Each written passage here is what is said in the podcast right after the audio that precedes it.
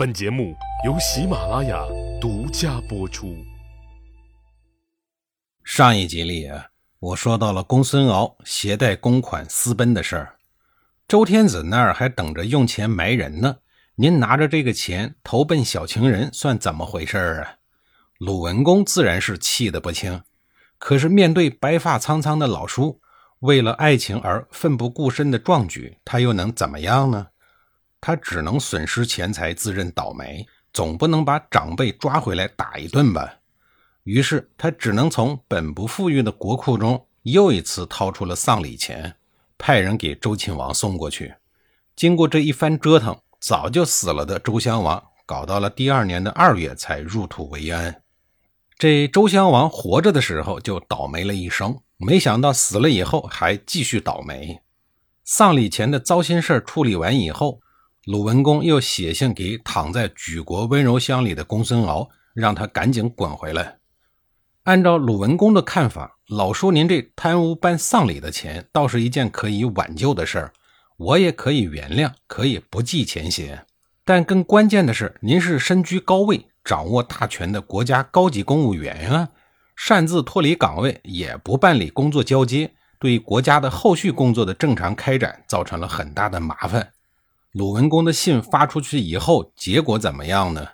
其实不用我说呀，听众们也能猜得到，肯定是石沉大海啊。公孙敖要是凭借一封信就能回来的人，他还会干出这种匪夷所思的事儿吗？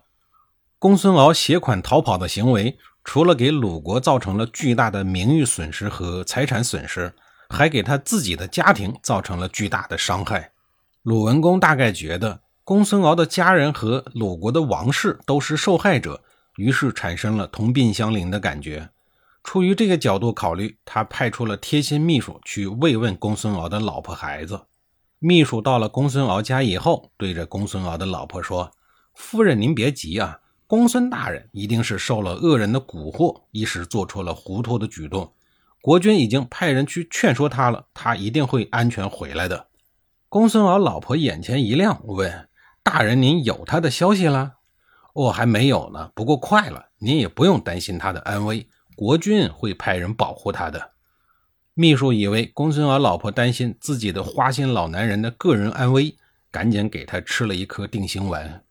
没想到公孙敖老婆哦了一声以后说：“哦，没有消息，不一定是什么坏事，兴许是死在了外面呢。”啊！秘书的思路被打乱了，事先精心准备的台词忘的是一干二净，一时语塞。见公孙敖一大家子心宽似海，估计不会寻什么短见，秘书也就回去复命了。鲁文公心想：他的家人都想得开，我有什么想不开的呀？至于那个老叔，天要下雨，书要插门，那就随他去吧。没了国内骚扰的公孙敖，这下可称心如意了，在举国踏踏实实的过上了神仙眷侣般的小日子。举乙也是个争气的女人，接连为公孙敖生了两个大胖小子，一大家子其乐融融。要说一直能这么过下去呢，倒也算有情人终成眷属，算得上是爱情界的一桩美谈。可是过了几年以后，公孙敖的钱袋子，也就是贪污的丧葬钱花光了，没有了殷实的物质基础做保障，再美好的爱情都经不住现实的打击。这几年以来，公孙敖天天躺在温柔乡里，况且也一把年纪了，也不好意思到职场上去和年轻人抢饭碗，外加又生了两个儿子，这一大家子人的生活开支费用可不低。所以早几年贪污的公款下去的很快，为了养家糊口，公孙敖厚着脸皮给自个儿的大儿子孟文博写信，说自己老了，想叶落归根呀，想念家人什么的，让儿子去找鲁文公说情，看能不能让自己回到鲁国来。公孙敖心里头之所以铺垫了那么多的废话，其实是想掩盖背后的主要目的，回鲁国捞生活费。孟文博收到了老爸的信以后，还以为老爸改邪归正了。面对长辈嘛，还是要给予悔过自新的机会，还是要以说服教育为主，总不能把老家伙们一棍子都打死吧。于是他赶紧跑到了鲁文公那儿求情。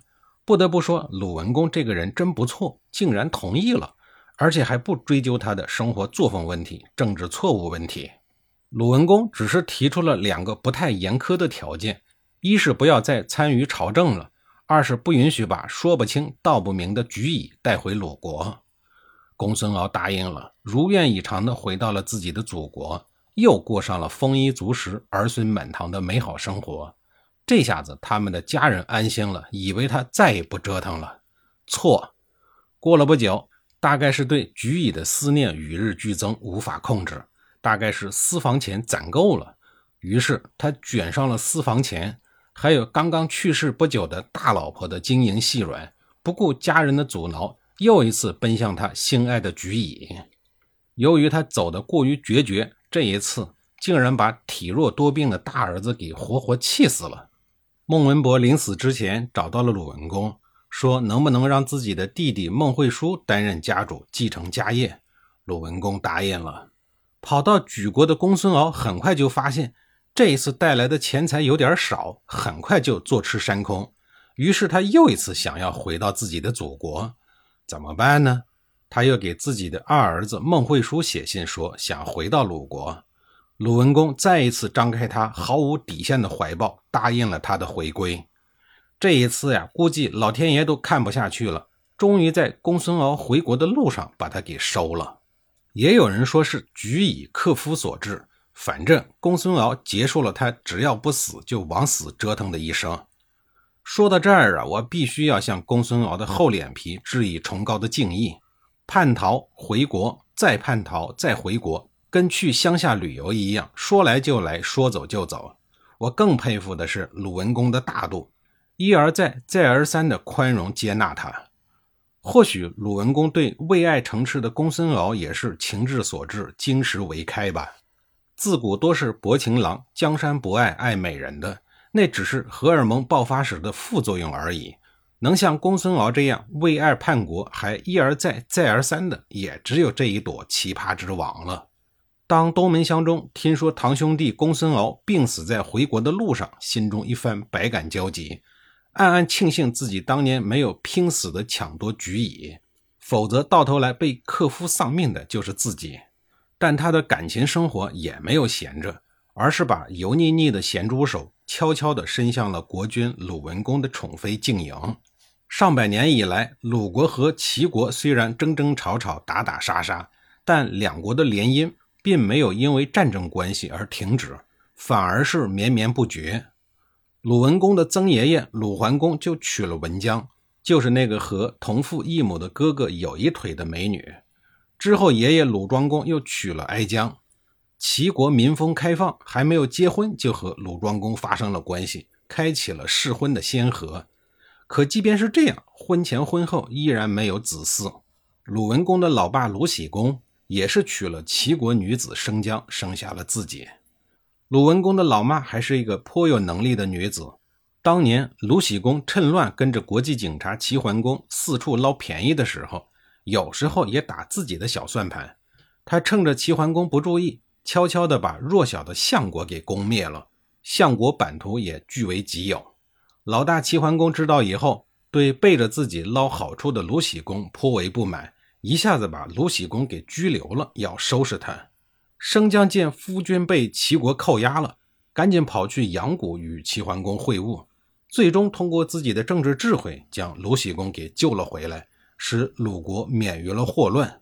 下一集里，我继续给您讲述齐鲁两国的婚姻和政治上纠缠不清的事儿。